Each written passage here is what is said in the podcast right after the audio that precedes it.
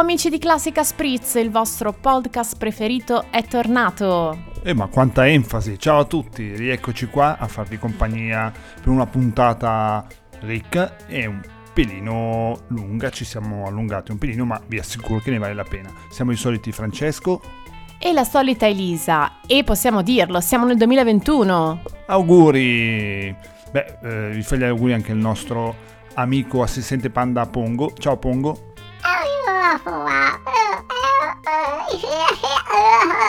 Sempre un modo simpatico di fare gli auguri. E la sua inseparabile compagna Camilla. Ciao Camilla.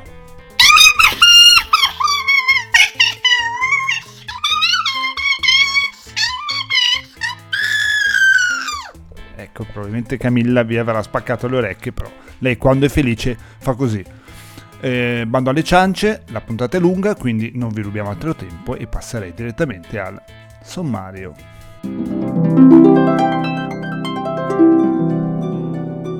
Il nostro amico, maestro e concertista Moreno Paoletti ci racconterà i segreti del pianoforte. Torneremo in Sardegna, a Cabras in provincia di Oristano, nel B&B di Alice e restiamo sempre in Sardegna con una bellissima fiaba di Grazia Deledda.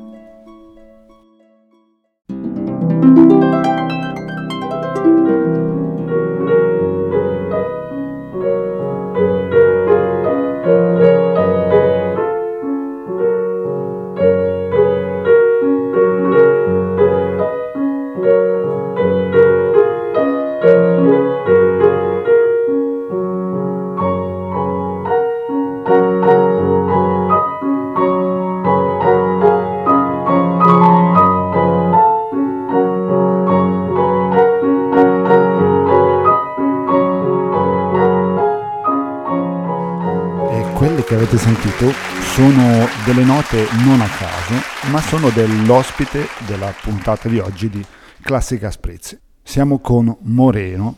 Ciao a tutti, buongiorno. si presenterà da solo. sì. Ma, eh, intanto io ho detto buongiorno, ma magari qualcuno l'ascolta di sera, quindi buonasera. Sì, buongiorno, buonasera, buonasera buon pomeriggio. Buonanotte. Bene, eh, sì, oggi introduciamo il, lo strumento pianoforte. E, intanto ringrazio Classica Studio per avermi invitato. È sempre, un, pi- è sempre un piacere. Podcast. Grazie ragazzi. Ovviamente abbiamo immaginato che stiamo parlando di un pianista, non stiamo parlando di un arpista, non stiamo parlando di un organista, di un trombettista, di un sassofonista e potrei andare avanti così per giorni. Per ore, sì. Avevo per... velleità da arpista, no, non è vero. Sì, l'aspetto è abbastanza da, da arpista. Oggi parleremo con Moreno appunto dello strumento per eccellenza, il pianoforte. Sì, esatto. Io... Il... No, no, no, io partirei così a bomba su una sul, su alcune curiosità che mi attanagliano su questo strumento così iconico. E subito certo. partirei con una domanda pampamo, con la, la domanda su qual è la motivazione del nome pianoforte. Sì, ehm, Beh, eh, è abbastanza onomatopeico come nome, potremmo quasi dire. E già, e già iniziamo bene. E già iniziamo male. Allora, perché fondamentalmente il pianoforte ha appunto la possibilità, eh, come la stragrande maggioranza degli strumenti, eh, di produrre pian- eh, suoni di intensità eh, più o meno ehm, grande, insomma. Quindi un suono del genere oppure un suono del genere. Ora, come dicevo, per, uh, rispetto alla stragrande maggioranza degli strumenti, beh, non c'è una grossa uh, novità in questo pianoforte, un violino uh, lo fa da sempre.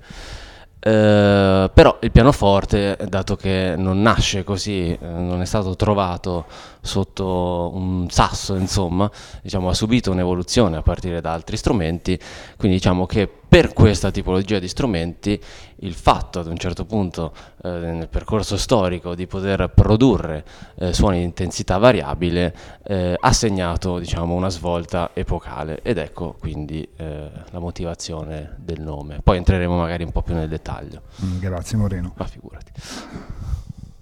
Quindi hai, adesso hai parlato del, a grandi linee dell'evoluzione del pianoforte, ma le, le, l'emissione dei suoni, come funziona? Eh, come il pianoforte emette dei suoni e come è cambiato nella sua evoluzione storica il, mo- il modo di eh, appunto produrre suoni. Certo, beh allora eh, proprio per la produzione del suono lo strumento pianoforte è, è molto molto interessante, è diciamo unico nel, nel suo genere.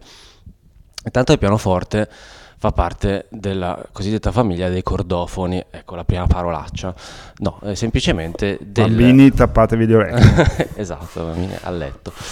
Eh, semplicemente eh, all'interno eh, diciamo della cassa eh, del pianoforte eh, ci sono eh, molte corde, quindi la produzione del suono attra- avviene attraverso delle corde che vengono messe in vibrazione.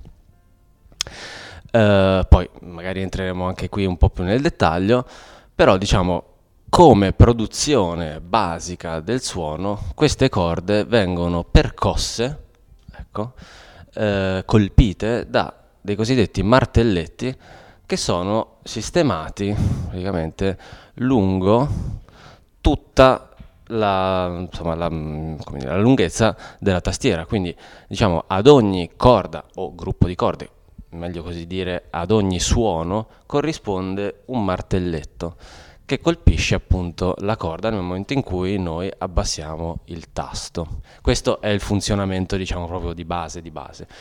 Ecco perché il pianoforte diciamo questa doppia natura, cioè sia di strumento a corda che di strumento a percussione, appunto perché eh, diciamo, l'oggetto che produce direttamente il suono viene percosso. Che bello. Che bello. Quindi diciamo che la, la, la, produzione e l'emissione di vibrazioni è quello che crea il suono, come immagino in tutti gli strumenti di natura classica, canonica.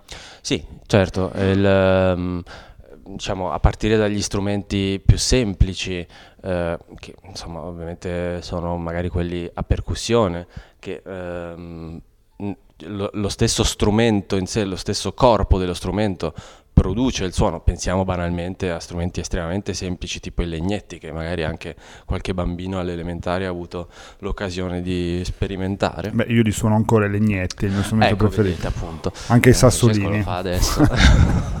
sì, beh, in effetti la produzione del suono può avvenire veramente con qualsiasi cosa. Suono, rumore, eh, in, questo, in questo caso i legnetti. Ehm, sì, quindi diciamo eh, questa, questa, è la natura della produzione del suono la ricchezza poi del suono del pianoforte ha tutta un'altra serie di fattori che adesso, adesso andremo ad affrontare. Esatto.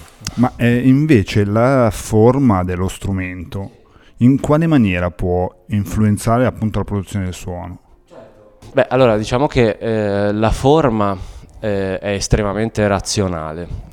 Allora, ehm, ora mh, mm, faccio appello alla fantasia degli, degli ascoltatori, eh, magari lo, qualcuno di loro avrà avuto la fortuna di ascoltare o di quantomeno eh, osservare un pianoforte a coda o magari un pianoforte cosiddetto verticale a muro, di quelli che si accostano al muro, insomma, che si sviluppano in altezza. Ora, al di là di questo, va considerato che la... Mh, mm, la cosiddetta cordiera, cioè tutto l'insieme delle corde all'interno del pianoforte, sia che sia a muro che, che a coda, è eh, strutturato come, con la forma di un'arpa. Ok? Cosa vuol dire? Che le corde che producono suoni gravi, qui siamo proprio nelle estremità gravi e basse del pianoforte, eh, sono molto grosse e lunghe. Le altre invece, man mano che si va verso l'acuto, si rimpiccioliscono moltissimo, cioè si accorciano moltissimo, ma si rimpiccioliscono anche di diametro. Quindi la forma del pianoforte è estremamente razionale in questo caso, perché eh, diciamo, consente proprio di seguire eh, la mm, dimensione naturale di cui eh, si ha bisogno per quanto riguarda appunto le corde per sviluppare suoni gravi, suoni acuti e tutta la gamma di suoni che eh, diciamo sta, sta, nel mezzo. Ecco. Quindi tutti quei quei pianoforti di design in vetro, acciaio e... Ah beh guarda, eh, quello è una cosa, sì appunto stiamo parlando di un altro aspetto diciamo, eh, se ne vedono di ogni, eh, però eh, la forma del pianoforte ha subito un'evoluzione in base alle necessità eh, espressive, mh, mm, acustiche, quindi c'è uno studio eh, sull'acustica incredibile, diciamo ogni paradossalmente ogni pezzo del pianoforte che si veda o non si veda ha in sé un valore che incide grandemente sulla, sulle prestazioni, sull'acustica finale. Ecco, poi quando si entra nella sfera del design si vedono magari casse con diciamo in plexiglass piuttosto quindi trasparenti, piuttosto che non so, forme a uh, forma di, di, prua, di barca, come ho visto qualche tempo fa in una fiera. E beh, insomma, lì si entra in un altro settore, diciamo. Beh, eh, se non ho capito male, però lo puoi fare come vuoi, puoi farlo a bolle di sapone, ma l'arpa interna deve essere sempre. La l'arpa stessa. interna ci deve essere sempre, però come, ti, come si diceva prima, è, è importante che la uh, razionalizzazione delle dimensioni eh, anche esterne insomma, de, della cassa, del pianoforte, abbia appunto delle, mm, dire, de, delle, proporzioni. delle proporzioni. Sì, perché l'acustica, diciamo, eh, diciamo il suono, la, Uh, quel che risulta insomma quando appunto uno suona normalmente viene dato da ogni singola parte e anche dalle dimensioni della cassa stessa insomma ecco. bene ora io eh, ti farò un'altra domanda, forse da bambino dell'asilo, ma Prego. in cui, Bimbo, che, che in realtà sono quelle che mi vengono meglio. Eh, esiste un, una motivazione e, e, perché i tasti, questa è una domanda veramente sì. atavica, sì. perché i tasti sono di colori differenti? Magari, certo. magari, c'è anche una motivazione specifica per cui sono bianchi e neri, ma uh-huh. comunque colpisce della, della tastiera del pianoforte certo. il fatto che abbia questi due colori così contrastanti, il bianco uh-huh. e il nero. Sì. Beh, allora, diciamo che beh, questa potrebbe essere veramente una domanda di estetica, dire, eh, di storia dell'arte. Allora, ehm, intanto va detto che il primo strumento, i primi strumenti a tastiera eh, non erano certo dei pianoforti, insomma. Quindi stiamo parlando dei progenitori del pianoforte, che sono per esempio il clavicembalo, la spinetta, il clavicordo eh, fortepiano successivamente, ma prima ancora dei primi organi, erano appunto organi che si usavano addirittura nel Medioevo, beh, insomma i colori bianchi e nero non facevano proprio parte di, della, ehm, della sfera degli strumenti, c'erano colori più aderenti diciamo a, mh, al vivere normale. Cioè, insomma, quindi colori più quindi... dati dalla natura, magari sì, il marrone, esatto, il marrone del legno classico, magari mar- marroni di diversa gradazione. No? Eh, I tasti comunque per la disposizione che hanno, quindi diciamo sono, questo, nel caso del pianoforte i tasti bianchi sono tutti su uh, una linea, mentre i tasti neri sono uh, leggermente diciamo, sarà un centimetro più eh, rialzati eh, rispetto a, ai tasti bianchi. Cioè, questo tipo di disposizione è molto antico in realtà eh, e diciamo, mh, mm, trova la sua motivazione nel fatto di eh, dire, avere la possibilità di percepire in maniera visiva e anche in maniera tattile facilmente le posizioni delle varie note. Eh, la colorazione in realtà è stata una sorta di evoluzione estetica, possiamo dire, perché in realtà appunto come si diceva, prima c'erano colori più eh, relativi ecco, ai colori naturali come il marrone, chiaro, scuro e via dicendo. Poi dopo vabbè, nel pianoforte è venuto fuori questa cosa di eh, approfittare dell'avorio dei poveri animali per eh, colorare, tra virgolette, la tastiera del pianoforte, quindi è venuta fuori questa cosa del, del bianco avorio per i tasti appunto eh, bianchi. Eh, successivamente poi per fortuna si è persa eh, questa usanza, insomma, sì, però anche, è rimasta. Anche diciamo, perché si, si, sono persi gli elefanti. Si sono persi gli elefanti. si è persa la materia prima, poverini. Maledetti Quindi, bracconieri. Maledetti bracconieri. Vogliamo il, il, pianoforte in legno e plastica. Esatto, eh, eh, così è in effetti. Eh, infatti. Beh, eh, quindi diciamo che la, eh, sostanzialmente la posizione dei tasti non è, è, cambiata poco, proprio perché quando una cosa funziona bene, eh, esatto, la squadra questa, vincente non si cambia. Questa è una grande verità, nel senso che questo è un meccanismo che eh, straordinariamente, è straordinariamente semplice a pensarci, ma evidentemente come dire, proprio Funziona. per la sua semplicità ha avuto bisogno di un sacco di tempo per come dire, concretizzarsi in qualche modo. Magari hai voglia di farci sentire eh, mh, qualcosa sui tasti bianchi e sui tasti neri, giusto per capire qual è la differenza. Ma allora, eh, nel senso, eh, differenza non c'è in realtà, perché, ehm, e qui forse spero di non entrare troppo nel tecnico, però, lezione 1. allora, come si diceva appunto, la, um, la conformazione della tastiera è dovuta solo a un fatto proprio pratico, nel senso visivo, quindi di distinzione di una nota e l'altra, una nota e l'altra, e appunto tattile, nel senso che paradossalmente uno può anche sentire semplicemente con la mano, con i propri pastrelli, la propria posizione sulla tastiera, proprio grazie a questi, chiamiamoli rilievi. È una sorta di, di braille per, uh, per tastieristi, insomma. Quindi in realtà la differenza tra una nota e l'altra non c'è se non nel fatto dell'altezza. Da un Do a un Do diesis ovviamente cambia il suono, però nulla vietava di uh, utilizzare un tasto bianco. Ah, metterli in maniera sequenziale. Esatto. Ah, mh, mm, certo, se avessimo avuto una sfilza di tasti neri o tasti bianchi, ovviamente sarebbe stato impossibile individuare per noi le, le note da, da suonare. Ecco, l'esempio che mi viene più facile da fare è rispetto alla qualsiasi tastiera di, un, di uno strumento a corde tipo il violino. Il violino ha anch'esso una tastiera che sarebbe il manico, dove ci sono insomma tirate le corde e peraltro non sono neanche suddivise, la tastiera non è suddivisa come quella della chitarra, è tutta liscia. Eppure anche il violino, anzi, ma a maggior ragione il violino ha la possibilità di ehm, sviluppare tutte queste altezze diverse senza il bisogno di, come dire, utilizzare dei divisori come ci sono su, Pover, su... poveri violinisti. Eh poveri violinisti però in realtà hanno un sacco di possibilità in più rispetto a noi. Per esempio loro tra questo suono e questo suono che per me è come dire il passettino più breve che riesco a fare sul pianoforte in realtà hanno la possibilità di sviluppare altre sonorità. Questa è una cosa che, io, che si potrebbe fare con la voce.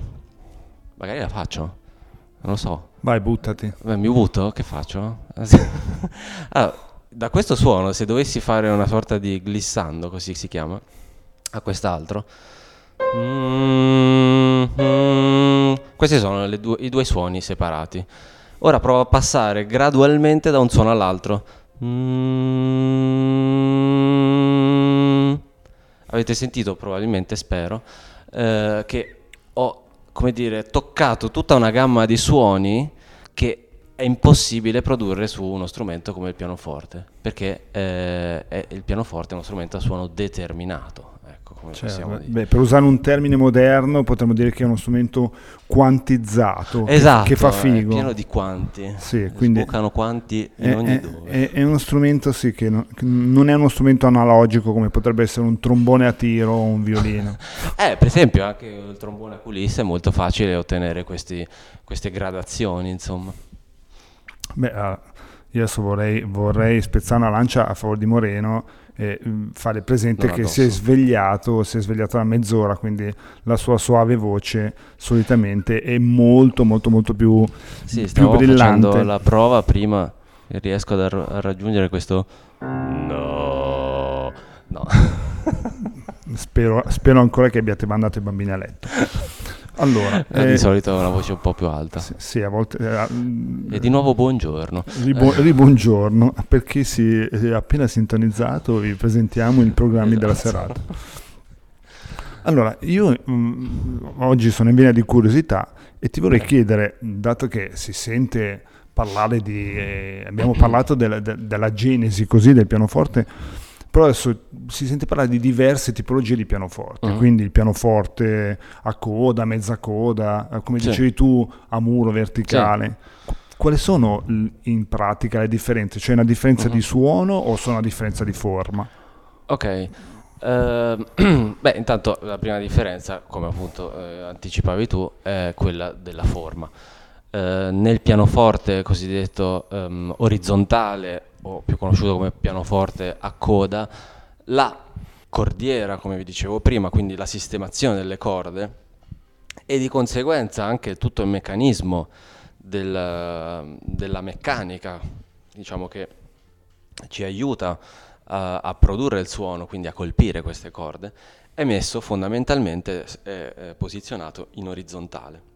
Questo ha grandi eh, vantaggi rispetto a un altro tipo di pianoforte che poi vediamo, perché ad esempio eh, si può sfruttare molto di più nella meccanica la forza di gravità, perché il movimento è fondamentalmente dal basso verso l'alto, quindi in qualche modo eh, la forza di gravità aiuta la meccanica, una volta che io ho colpito mm, la corda, a riposizionare facilmente e in maniera anche più veloce e più, come dire, con meno dispendio di forze anche per chi suona, la, eh, la meccanica in posizione diciamo di, eh, di nuovo attacco, ecco, mettiamola così. Questa è una prima differenza che è sostanziale, questa è una cosa proprio che si sente al tatto. La differenza di suono è ovviamente immediata perché il pianoforte a coda tendenzialmente, anche se magari la coda non è quella di, del gran coda da concerto che vediamo magari nelle grandi sale, ma magari un mezza coda o un codino, così si chiamano quelli piccini picciò, ehm, comunque sia hanno diciamo delle possibilità eh, espressive ovviamente maggiori. Ci sono ottimi pianoforti eh, a muro, quindi ottimi pianoforti eh, verticali. In quel caso il pianoforte verticale, come dice, eh, intanto appunto la meccanica è posizionata eh, in verticale, quindi ha bisogno di piccoli aggiustamenti perché non potendo sfruttare direttamente la forza di gravità, ci sono, insomma, usa delle chiamiamolo così, delle molle in più, insomma, dei sistemi, dei meccanismi in più per facilitare la percussione della corda. E questa è una prima sostanziale differenza. L'altra, ovviamente, è che ehm, la, mh, mm, dire, la, tastiera, in qualche modo, deve, eh, è posizionata fondamentalmente a metà della rispetto alla, alla, cosiddetta cordiera, rispetto all'arpa. Quindi in qualche modo percuote, anche i martelli, anche se sono magari un po' più in alto, però percuote la corda a un'altezza diversa rispetto a quella del pianoforte a coda. Poi ovviamente ci sono tutte le differenze relative alla forma. La cassa in qualche modo del pianoforte a coda, così come è concepita, è eh, funzionale anche allo sviluppo del suono cioè nel senso dalla parte in cui la coda si sviluppa in tutta la sua lunghezza ci sono le corde gravi. Man mano che la cordiera si restringe, anche la cassa segue questa forma e quindi si, eh, dire, segue in qualche modo la, mm, dire, l'acustica ecco, delle varie corde messe in gioco volta per volta. Beh, insomma, queste sono eh, le prime differenze. Poi possiamo anche entrare nel merito dei, dei pedali. Allora mi sembra di aver capito che comunque un, piano, un pianoforte verticale abbia una, una, una meccanica più, più, complessa, più articolata proprio per vincere la forza di gravità, per questi aggiustamenti meccanici che un pianoforte a coda o comunque orizzontale non debba avere. Sì, eh, da un certo punto di vista è vero. Eh, ora, sono dei, degli accorgimenti appunto per vincere queste mh, mm, limitazioni. Eh, in realtà eh, la meccanica più complessa rimane quella del pianoforte eh, a coda, anche perché da un certo punto in poi eh, nella storia ehm, è entrato come dire, il cosiddetto Uh, un altro meccanismo chiamato doppio scappamento, dimenticatevelo, uh, che però diciamo è proprio del pianoforte. Non è un podcast di meccanica, no, esatto. non è stata prodotta avete... nessuna emissione di CO2. esatto. e comunque munitevi sempre di una brugola che può sempre servire. Ehm... Grazie signor Brugola. Quindi ehm, ci sono state delle innovazioni anche per quanto riguarda la meccanica, ovviamente. Eh, quindi eh, diciamo tendenzialmente quella del pianoforte a coda rimane sempre la più complessa e non solo rispetto ai pianoforti, cioè diciamo che la meccanica del pianoforte tra gli strumenti è una delle più complesse eh, e direi anche funzionali che esistano sulla faccia della Terra. Um, beh, a questo io, punto finirei. Eh? Io pensavo sempre che fossero i legnetti, lo strumento più, più complesso. Evidentemente qualche lacuna. Aspetta, fammi, eh, a questo punto finirei la carrellata sul, sul, sui pedali perché così si capisce anche, forse magari un po' di più, la, la complessità della meccanica in sé per sé del pianoforte. Nel coda, l'ultimo pedale a sinistra, che, che cosiddetto chiama, eh, chiamato pedale di una corda, adesso spieghiamo perché, è, diciamo, eh, sposta letteralmente tutta la meccanica e quindi anche la tastiera, cioè nel senso voi fisicamente e visivamente vedete la tastiera del pianoforte spostarvi, ecco, viene confermato da questo cigolio. Eh, ovviamente tecnicamente non dovrebbe farlo. Quindi non è, non è un buon segno. eh, eh, praticamente viene confermato visivamente da questo spostamento e facendo così la meccanica e quindi la martelliera si sposta letteralmente verso destra. Questo cosa comporta? Che laddove ecco, il martello percuoteva direttamente una corda, quindi la prendeva proprio in pieno, beccandola nel centro, spostando così la meccanica, vuol dire il martello la prende leggermente sulla destra, quindi la prende, non voglio dire di taglio ovviamente perché eh, non è così, però non la prende più in pieno. Questo eh, ovviamente viene da sé che ha una risultante sul suono enorme, perché? Perché come per, sarebbe come, non lo so, percuotere eh, un tavolino Uh, che ne so, con il palmo pieno della mano o semplicemente con il taglio. Ovviamente viene da sé che chiunque capisce e sperimenta che il suono in quel, in quel caso il rumore è totalmente diverso. Nella prossima puntata potrete ascoltare esperimenti di fisica musicale. Esatto, esperimenti di body percussion.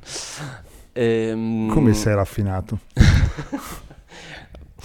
Poi, eh, ecco, chiudo la, la, panoramica sui pedali perché eh, invece nel verticale, cosa abbiamo detto? Il pedale eh, di cosiddetto tre corde o risonanza eh, che sta totalmente a destra ha lo stesso funzionamento anche se la disposizione ovviamente è verticale e non orizzontale mentre gli altri due sono totalmente diversi nel verticale non esiste il pedale tonale cioè quello di mezzo come nel coda che permette solo ad alcuni suoni scelti di risonare eh, ma è fondamentalmente eh, è il pedale di cosiddetta sordina cioè eh, fa abbassare un panno di feltro, insomma, eh, che si interpone tra le corde e i martelli, quindi praticamente i martelli colpiscono le corde attraverso il feltro, ovviamente il suono cioè, cambia totalmente e si attutisce enormemente. Chiarissimo. E questo se, cioè, è stato un meccanismo inventato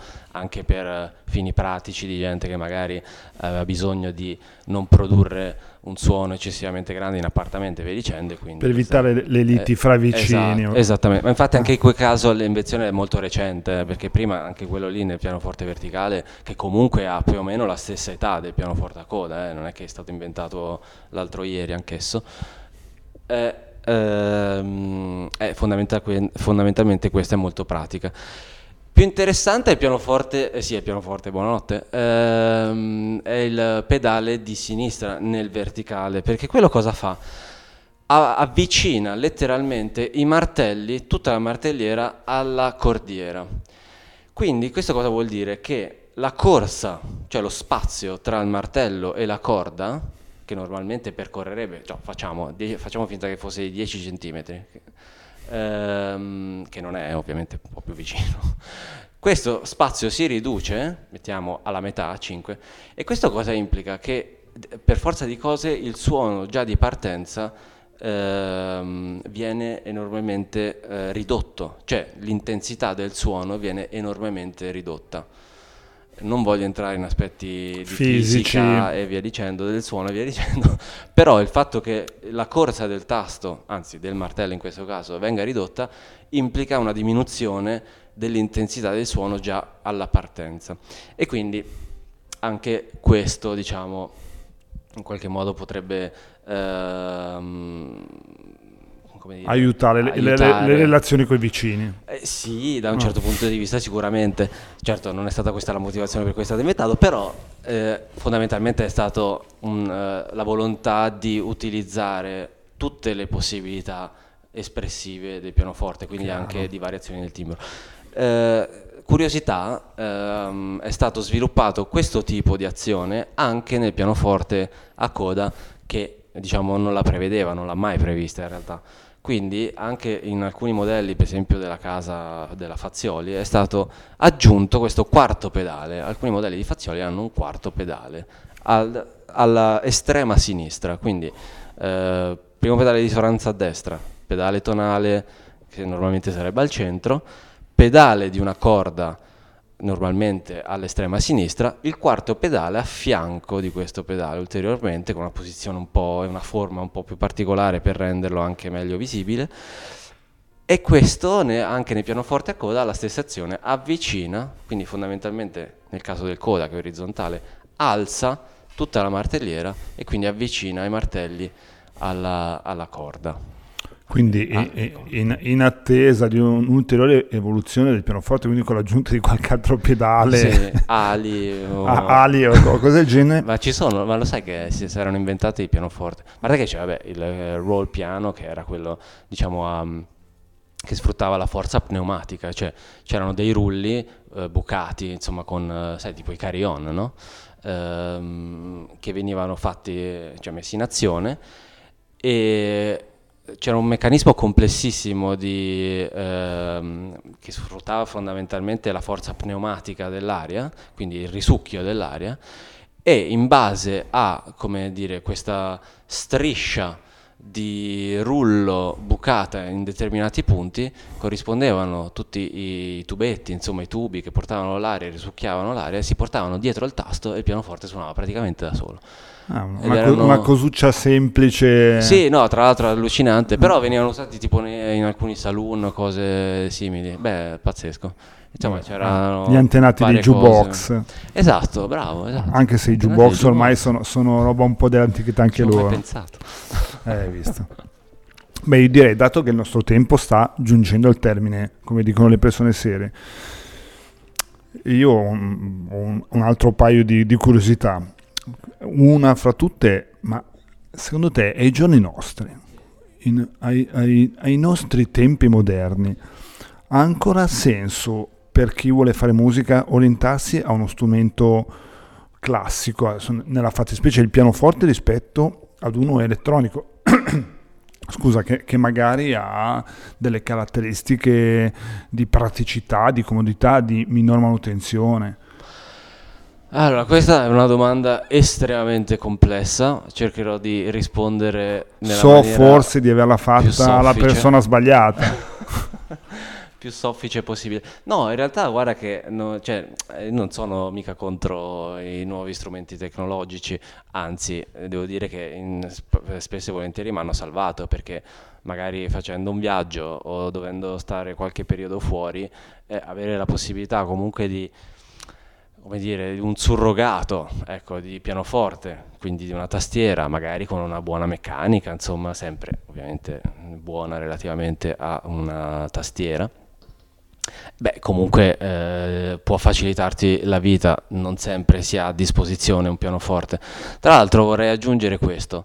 Uh, una volta sono andato, questo è un aneddoto fantastico, uh, sono andato a Budapest a vedere vabbè, insomma, la città ovviamente, però siccome uno, fondamentalmente quello che noi riteniamo il pianista più eminente di tutti i tempi, cioè Franz Liszt, aveva proprio dimora lì, e aveva la sua casa, bellissima casa, piena di libri e quant'altro, e con all'interno questa trovata eccezionale. Cioè lui aveva una scrivania, una normale scrivania, con un cassettino all'interno del cassettino, aprendolo, veniva fuori una mini tastiera. Cioè, voglio dire, fondamentalmente anche List aveva una buon tempo in casa.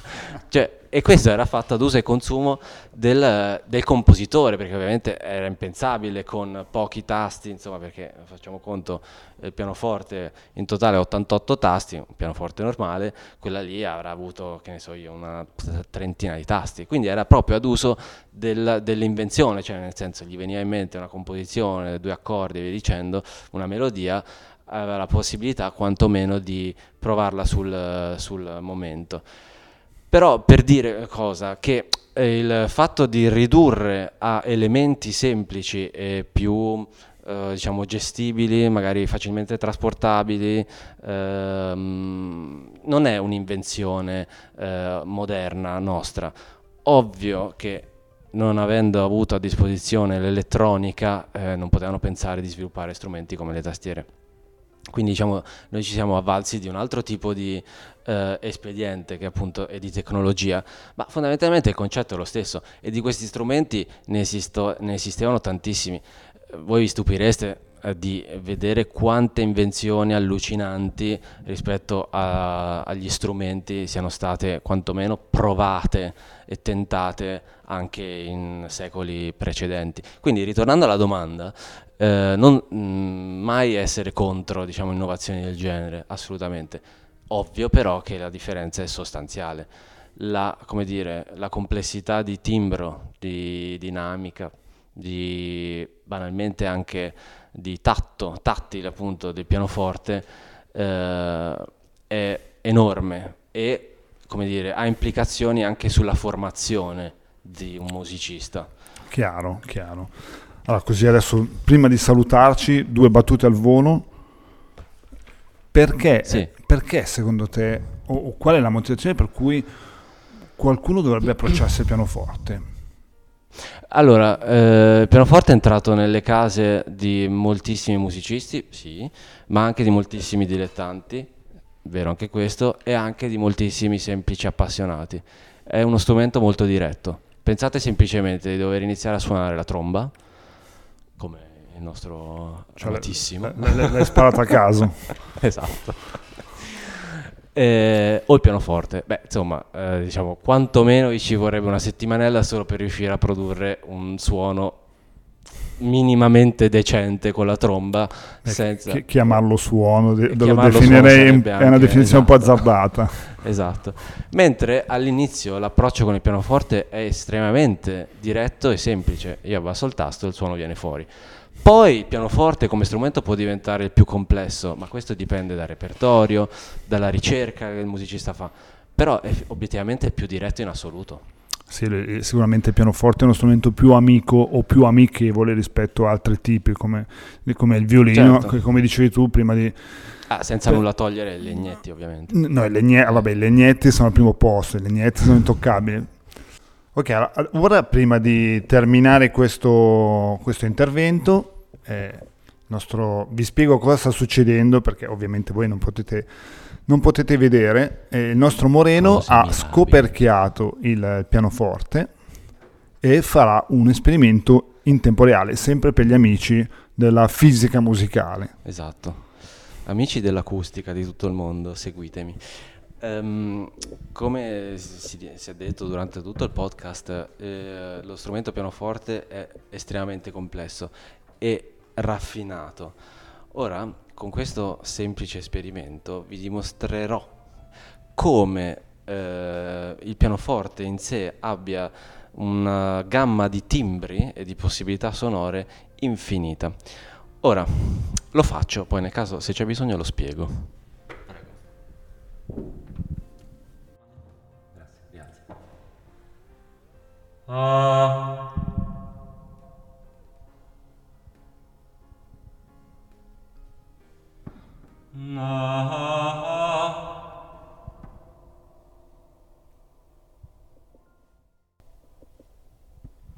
Ok, allora cosa ho fatto brevemente? Eh, una nostra amica mi ha tenuto gentilmente il pedale di terza di tre corde, quindi il pedale di risonanza, quello vi ricordate tutto a destra, alzato. Quindi In questo caso tutte le corde erano in grado di vibrare liberamente, nessuno ha toccato tasti, semplicemente io avvicinandomi alla cordiera, con insomma, la, il coperchio del pianoforte aperto ovviamente, ho prodotto con la mia voce delle note. Se avete aguzzato l'udito avrete sentito sicuramente un eco prodotto dalle corde stesse, ma non soltanto un eco mm, diciamo, del, dell'altezza, cioè delle note che io ho prodotto, ma proprio del mio timbro di voce. Cioè le corde in qualche modo si sono sostituite in seconda battuta alle mie corde vocali e il mio uh, fisico. Insomma. Scusa Moreno, ora sì. che, che, l'hai spiegato, sì. ti dispiacerebbe ripeterlo così gli ascoltatori hanno modo di notare? Ma facciamo una cosa, scusa, diamo la differenza. Lo faccio prima io così sentono la mia voce nel pianoforte e poi magari la tua. Perfetto. Così si capisce anche la differenza di timbro. Allora, riproviamo.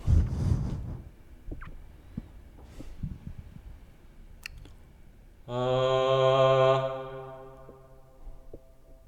Ciao, mi chiamo Moreno. In questo caso non funziona.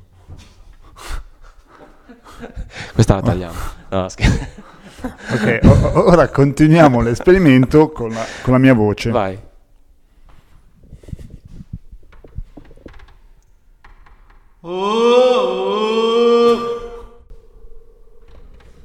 Ciao, mi chiamo Francesco.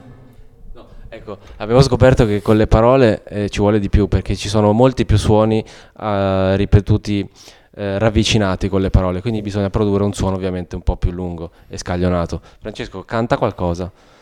No, fai una, produci una nota è, bassa. È obbligatorio? Sì, è obbligatorio.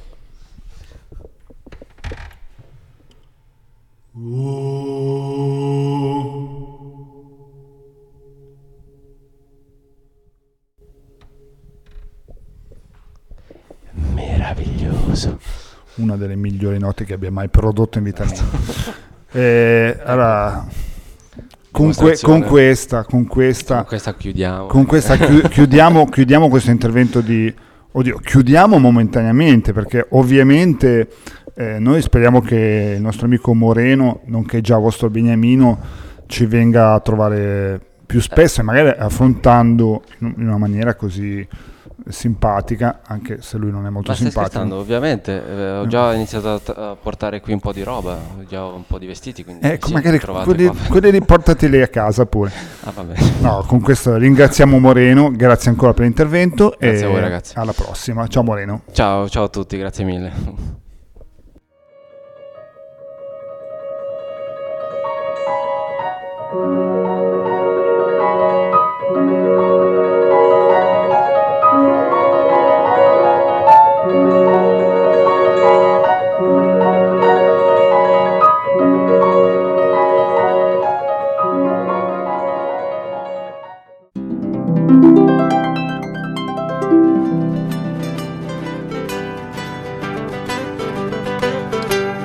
Nannetto mio, nannetto mio, Asicutera no torra mai, Asicutera che no torra mai. Semos in tempo de tirannia, infamidade, carestia, come suo popolo casca che cane, gridenne forte che Oggi ci troviamo in Sardegna, in provincia di Orestano e più precisamente nel comune di Cabras. Cabras è un comune di circa 10.000 abitanti, affacciato sul mare, con una costa di circa 30 km, ma soprattutto un territorio immenso di 102 km quadrati. Tutti conoscono la Sardegna per la bellezza delle sue spiagge, ma noi ci troviamo in questa meravigliosa isola non per le sue acque trasparenti e le sue fantastiche sabbioline, ma per scoprirne e conoscerne la storia, la tradizione, gli usi e i costumi, i territori più nascosti. Il nostro viaggio parte quindi dal litorale della penisola del Sinis, insieme ad Alice del Alice B&B. Ciao Alice! Ciao a tutti! Allora, presentaci il tuo territorio a cui noi sappiamo che tu sei molto legata. Sì, infatti. Allora, Cabras è un caratteristico paese lagunare Interessante dal punto di vista ambientale e archeologico e affascinante perché, pur essendo un semplice paese, conserva ben salda la propria identità e le sue antiche tradizioni. Questo si percepisce passeggiando tra le vie del centro, tra i vicoli, le piazze, tra le tipiche case campidanesi. Ma mm, vorrei mm, innanzitutto fare una breve sintesi per parlarvi del territorio, che si presenta abbastanza vasto. Infatti, alle ampie distese di calpi coltivati si eh, alternano diverse zone umide, tra cui lo stagno di Cabras, fonte di ricchezza del nostro paese ehm, in cui si pescano i muggini dai quali si estrae la botarga, il cosiddetto oro di Cabras. Ma oltre allo stagno di Cabras ci sono anche altri stagni come Mistras, Pauesai, siti di interesse comunitario e zone di protezione speciale per la presenza di specie animali protette come il pollo sultano, l'airone rosso, il falco di palude e tante altre. E si possono ammirare anche i tanto ricercati fenicotiri rosa, infatti il luogo, è il luogo ideale proprio per gli amanti del, del birdwatching. Inoltre eh, fa parte del comune di Cabras l'area marina protetta Penisola del Sinis, isola di Maldiventre, con i suoi 30 km di litorale e i suoi isolotti, lo scoglio Catala- del Catalano e l'isola di Maldiventre o Maluentu, che tradotto dal sardo significa appunto eh, cattivo vento, così denominata per via del, dei repentini mutamenti delle condizioni meteorologiche influenzate dalla dominanza del vento di maestrale ed è proprio dall'isola di Maldiventre che ha origine la sabbia al quarzo che mh, tanto caratterizza le nostre spiagge, eh, delle quali Sarutas è sicuramente la più conosciuta. Ma eh, come dicevo, Cabras non è soltanto spiagge, belle spiagge e natura incontaminata, ma anche storia e archeologia. Basti pensare ai 75 nuraghi presenti nella zona, testimonianza della presenza dell'uomo già dall'epoca antica, oppure al sito pre- prenuragico di Cucuris Arrius, scoperto durante gli scavi del canale Scolmatore, sulle sponde dello stagno di Cabras, in cui sono emersi numerosi reperti archeologici, molti dei quali custoditi nel museo di Cabras e rappresentanti statuine della Dea Madre, protettrice dei vivi e dei morti. E poi eh, nell'estremità meridionale della penisola del Sinis è possibile visitare le rovine della città di Tarros, abitata fin dal IV millennio a.C., che testimonia l'importanza che questo lembo di terra ebbe nello sviluppo del, del commercio del Mediterraneo, sia in epoca fenicio-punica che successivamente rom- romana. Negli ultimi anni Cabras ha avuto un considerevole aumento di presenze dovuto alla scoperta dei giganti di Monte Pramma, delle imponenti sta- statue in arenaria gessose che rappresentano un esercito di guerrieri, pugilatori e arcieri, rinvenute casualmente negli anni 70 da alcuni contadini mentre aravano i campi. Tra il IX e l'VIII secolo a.C., su questa collina chiamata appunto Monte Pramma, affacciata sulla, sulla, laguna di Cabras, sorgeva qualcosa di grandioso, una necropoli senza pari, tanto che la sua scoperta costituisce una novità non solo per la Sardegna ma per tutto il Mediterraneo. Infine, percorrendo la strada che collega Cabras con Taros e le spiagge, incontriamo il, il villaggio di San Salvatore, eh, set cinematografico degli anni 60 fino agli anni 90. Qui sono stati girati diversi film western, come Giarrettiera Colt nel 68, ma per noi cabraresi è un luogo sacro al quale siamo molto legati. Eh, per devozione proprio al santo. Infatti la manifestazione più sentita e suggestiva è la corsa degli scalzi, che eh, si svolge tutti gli anni la prima domenica di settembre. Eh, consiste proprio in una processione fatta di corsa da un uh, numeroso gruppo di fedeli, solitamente circa 800, eh, vestiti con un saio bianco e a piedi nudi, che trasportano eh, il, il, simulacro di San Salvatore il sabato da Cabras verso il villaggio, quindi percorrendo un, un percorso di circa 8 km, mentre la domenica fanno il percorso inverso e quindi da San Salvatore a Cabras. Questa antica tradizione risale al periodo delle incursioni barbariche, quando eh, proprio in quel periodo un gruppo di pescatori e contadini del paese salvò il santo proprio dal, um, dai pirati saraceni. Avete sentito la nostra Alice che tutta d'un fiato ha raccontato una piccola parte di questo territorio. In realtà eh, non le stiamo puntando un'arma alla testa e lei non è in un angolino, ma il fatto è che eh, ci sono davvero tante cose da dire su questo territorio e lei ne ha indicate non tutte, ma quasi tutte le più, le più belle, le più importanti.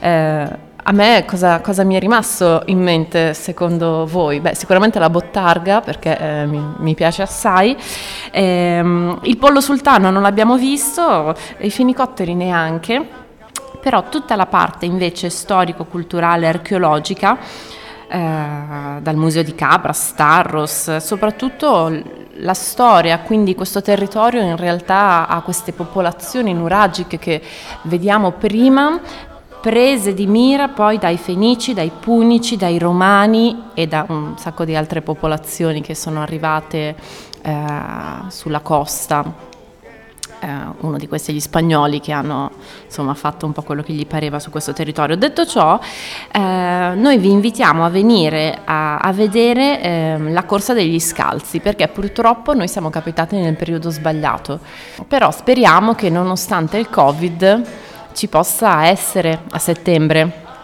anche perché essendo una cosa molto sentita dalla popolazione eh, è sicuramente un peccato perderla. Detto ciò, andrei avanti interrogando la nostra Alice che gentilmente si è prestata a questa schiera, a queste domande e eh, partiamo da una domanda che ti interessa, anche questa eh, molto da vicino, perché noi stiamo alloggiando nel tuo BB. Quindi, cara Alice, raccontaci la storia di questo bed and breakfast, come si muove nel territorio, eh, gli ospiti, cosa cercano, cosa trovano e cosa spesso magari si perdono. Dunque, qui a Cabras il B&B è senz'altro la forma di ospitalità più diffusa. Esiste for- un forte spirito di collaborazione tra B&B, ristoranti e altre, le altre attività commerciali. Questo perché eh, ci teniamo particolarmente a rendere la permanenza di chi viene a visitare il nostro territorio quanto più piacevole possibile. Eh, ormai è da dieci anni che svolgo questa attività, nata un po' per caso, ma anche spinta dalla voglia di intraprendere una nuova esperienza e mm, relazionarmi con, con, persone provenienti da tutte le parti del mondo. L'ospite tipo è abbastanza vario, capita spesso di ospitare la giovane coppia, quella più anziana oppure la famiglia con bambini, ma eh, gran parte di loro vengono qui mm, per il mare, infatti il turismo si concentra maggiormente nei mesi di luglio e agosto, perdendosi le bellezze del Sinis fuori stagione come eh, le distese dei campi fioriti in primavera, il silenzio e la pace del mare d'inverno e mh, mm, Inoltre anche la corsa degli scalzi, come dicevi tu, che ha un'importanza mm, rilevante. Allora, allacciandoci a questa risposta, la domanda sorge spontanea. Come si vive eh, in Sardegna da, da sarda passata la stagione del turismo? Dunque, terminata la stagione turistica, solitamente intorno al mese di ottobre si torna alla vita di tutti i giorni e anche se il turismo è un'importante fonte di reddito per la Sardegna, penso che si possa vivere bene un po' dappertutto. Forse le zone più, mm, più, penalizzate sono quelle dell'entroterra, già colpite dal fenomeno dello spopolamento, ma nei paesi costieri come, come il nostro mm, si, vi, si, vive non solo di turismo ma anche di, altre, di tante altre attività. Allora, di, di sardi nel mondo ce ne sono davvero tanti, ma com'è Alice essere sardi in un contesto italiano? Essere sardi nel contesto italiano non è semplice. Già il fatto di essere un'isola ci penalizza parecchio e oltre ad essere isolati territorialmente ci sentiamo spesso isolati politicamente rispetto ad altre ragioni, regioni italiane. Ci definiscono una regione autonoma, ma in realtà non lo è affatto, anche se, sarebbe, anche se avrebbe il, il potenziale per autosostenersi a tutti gli effetti. A proposito di questo isolamento, che è una parola che in questi mesi passati eh, è stata spesso eh, detta e ripetuta, come, come ha vissuto Cabras l'emergenza Covid-19, prima, dopo e durante? Cabras ha affrontato abbastanza bene l'emergenza Covid, in modo responsabile e con senso civico, rispettando le regole nazionali, ma non solo.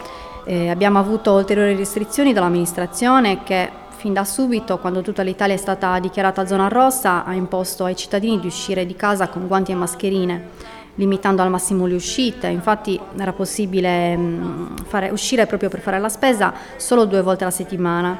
E poteva uscire una sola persona per nucleo familiare. Tanto che eh, i casi di positività sono stati pochissimi e molti comuni hanno deciso di adottare mh, mm, la stessa linea seguita dal comune di Cabras.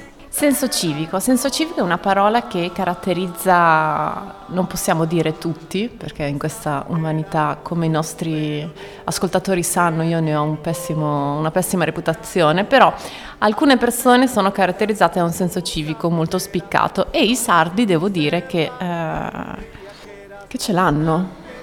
Perché? Perché dico questo? Perché... Ehm, Sì, non è una domanda nuova, ma eh, cara Alice, eh, perché mi sono ricordata che eh, Alice ci raccontava che le spiagge in Sardegna vengono, come dire, tenute, pulite, curate dai locali stessi, dai cittadini stessi che se ne occupano. Se ci fosse Francesco, gli direi è così nelle altre parti del mondo? E lui mi direbbe no, non è così nelle altre parti del mondo. E allora io gli direi, vedi, perché la Sardegna è figa. Ecco. Va bene, allora concludiamo questo passaggio nella penisola del Sinis con la nostra Alice di Alice BB con una, una domanda che sa da fa. Allora, quali sono i motivi per venire a Cabras nel tuo bed and breakfast? I motivi per venire a Cabras nel mio bed and breakfast sono tanti, ma li potrei riassumere dicendovi per vivere un'esperienza unica all'insegna del relax, immersi in una natura incontaminata, tra archeologia e storia in un ambiente familiare in cui avrò il piacere di ospitarvi. Allora, quindi abbiamo concluso questo viaggio nella penisola del Sinis con la nostra Alice, del Alice BB. Ricordiamo che nelle note saranno disponibili tutti i contatti per cercarla, trovarla, eh, stalkerizzarla, eh, prendere possesso di, di questa bellissima stanza che ti offre. Eh, speriamo che i nostri ascoltatori, qualcuno dei nostri ascoltatori venga a farti visita, non solo a luglio e agosto, nei, quindi nelle note saranno disponibili tutti i link, tra cui la sua pagina Facebook, eh, la sua mail, info-bb-alice.it, ma sotto la vedrete scritta. E adesso passerei la parola, a, darei, lascerei la parola ad Alice che in sardo ci potrà salutare. Ciao a tutti ascoltatori. Asibi con saluti, adios cari amici di Classica Spritz. Fammi dos noi, siamo papande pane castanza, terra cullante, terra da fango, torra su povero, senza alimento, senza ricovero. Nannetto mio, nannetto mio, nannetto mio, su mondo ergai, a sicutera non torna mai, a sicutera non torna mai.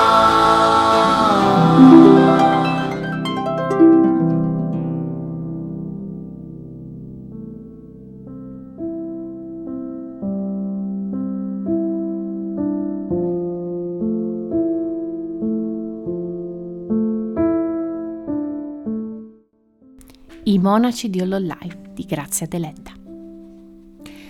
Radicatissima è ancora nel popolino sardo la credenza che la scomunica del Papa o magari di un semplice sacerdote apporti davvero maledizioni su chi è lanciata e sulle sue generazioni. A tal proposito ho trovato fra le altre questa leggenda.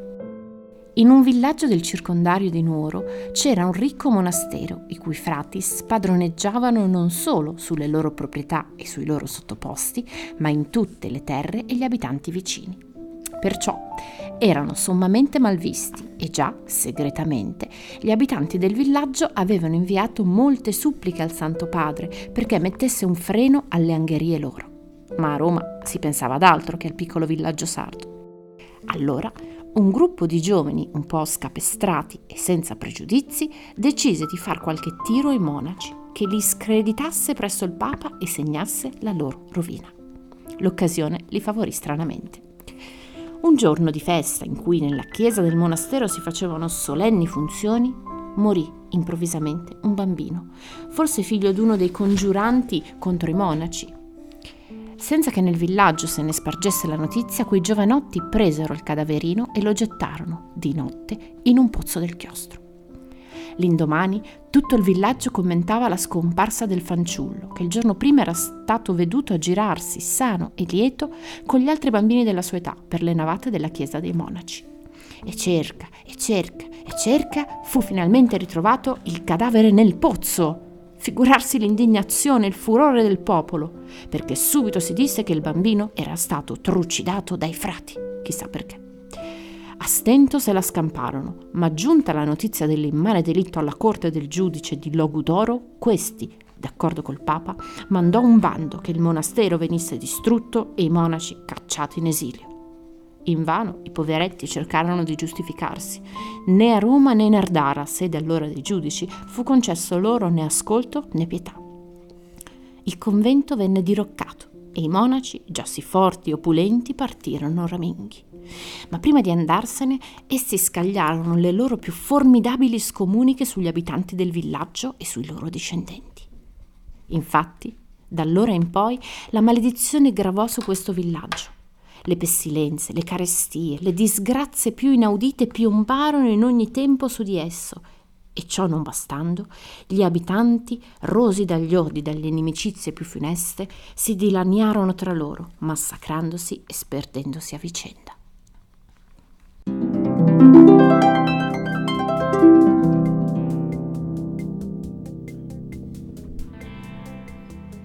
Wow, adesso mi sento una pro del tecnicismo del pianoforte. Sì, diciamo che il buon Moreno ci ha spiegato tutti i segreti. Oddio, tutti no, perché a un certo punto ho dovuto tagliarlo, se no andava, andava avanti per giorni, non per ore. Però eh, è stato veramente illuminante, mi è venuta voglia di comprare un pianoforte. Sì, ecco, ehm, bravo Moreno. E invece io mi sono illuminata rivedendoci in Sardegna nella bellissima Cabras.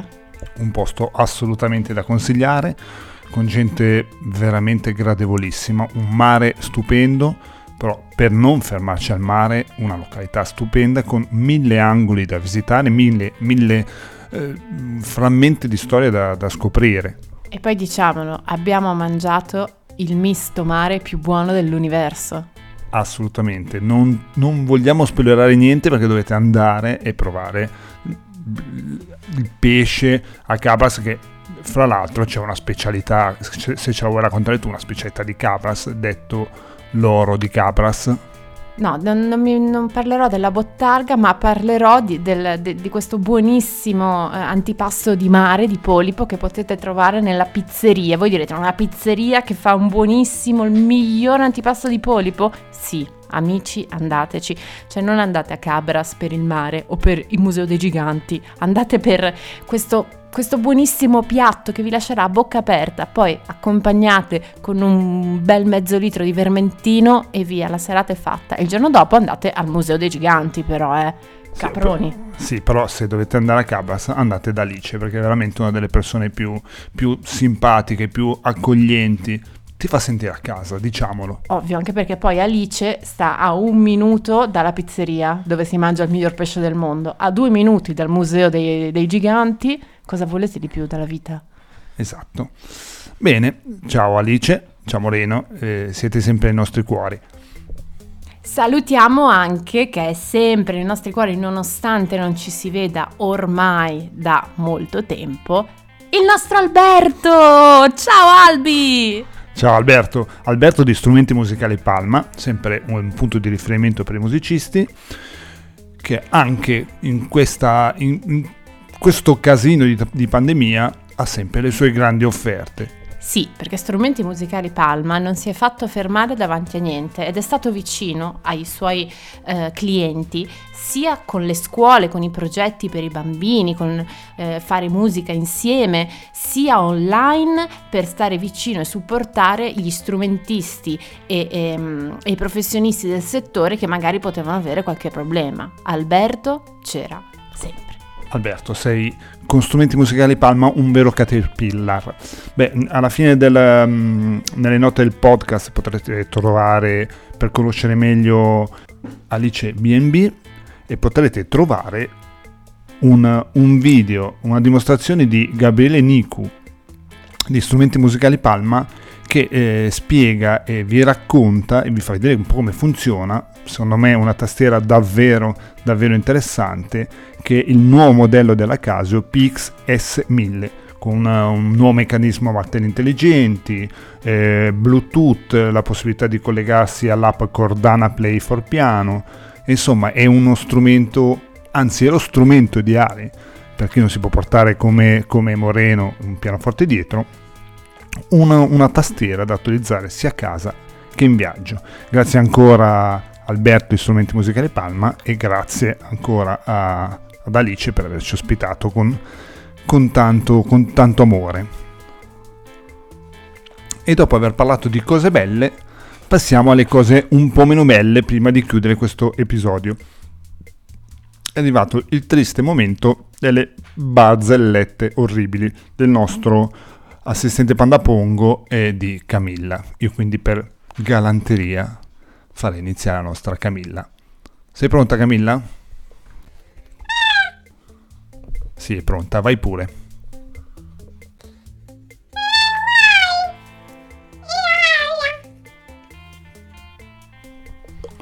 Oh signore. Eh, eh...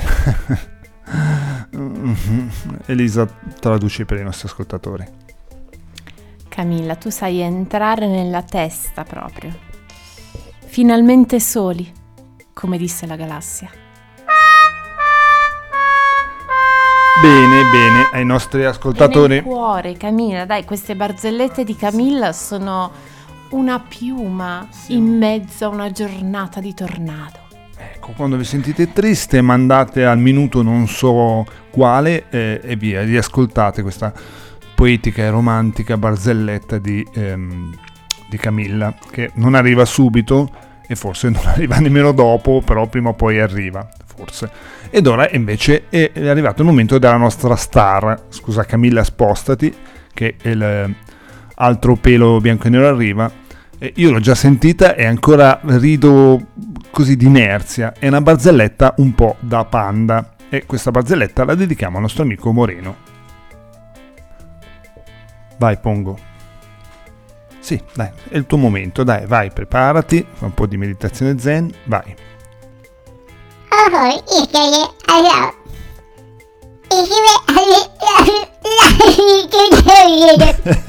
Questa è una barzelletta fantastica, bravo Pongo. Adesso Elisa la tradurrà, almeno tutti potranno bearsi di questa fantastica gag. Wow, perché venne inventato il pianoforte? Perché i chitarristi avessero un posto dove appoggiare la birra. O i panda al bambù. Bravo Pongo, brava Elisa che è sempre un po' invidiosa perché le barzellette di, di Pongo sono decisamente meglio. Muoio dentro dalle invidie. Bene, allora siamo giunti al termine di questa puntata, grazie a tutti per essere arrivati alla fine e aver avuto questa grande resistenza ma sicuramente vi avrà portato qualche beneficio, sicuramente se non fisico, spirituale. Sì, ma anche fisico, secondo me tutti i piedini dei nostri ascoltatori staranno cercando i pedali o i tasti o le corde o magari andranno, non so, dal vicino che ha un pianoforte a fare il giochino del, delle, delle corde in vibrazione nel piano. Poi sì. casualmente qualcuno chiuderà il piano e ci sarà un, una. un omicidio. Ma, magari, magari la, la, la, copertura del piano cadrà esattamente quando ci avrò io la testa dentro, visto la mia emissione di, di note devastante. Anzi, scusate ancora per il raccapricciante spettacolo, spettacolo che... No, scusate, c'è Lisa che mi sta fulminando con gli occhi. Devi dire qualcosa? No, no, no, no. Bene, quindi abbiamo finito anche questa puntata. Ciao a tutti, è stato bello. Ciao a tutti, è stato bello. Ciao amici, allora ci, ci rivedremo prossimamente, ci, ci, rivedremo presto spero con, con, le attività di Classica Studio, seguite i nostri social, eh, quindi www.classicastudio.it, tra l'altro fra un po' ci sarà un'altra novità ma non vogliamo spoilerarvi troppo, speriamo di riuscire a metterla in piedi, detto ciò tante buone cose e a presto. Grazie ancora, ciao a tutti. Classica Spritz. Il podcast.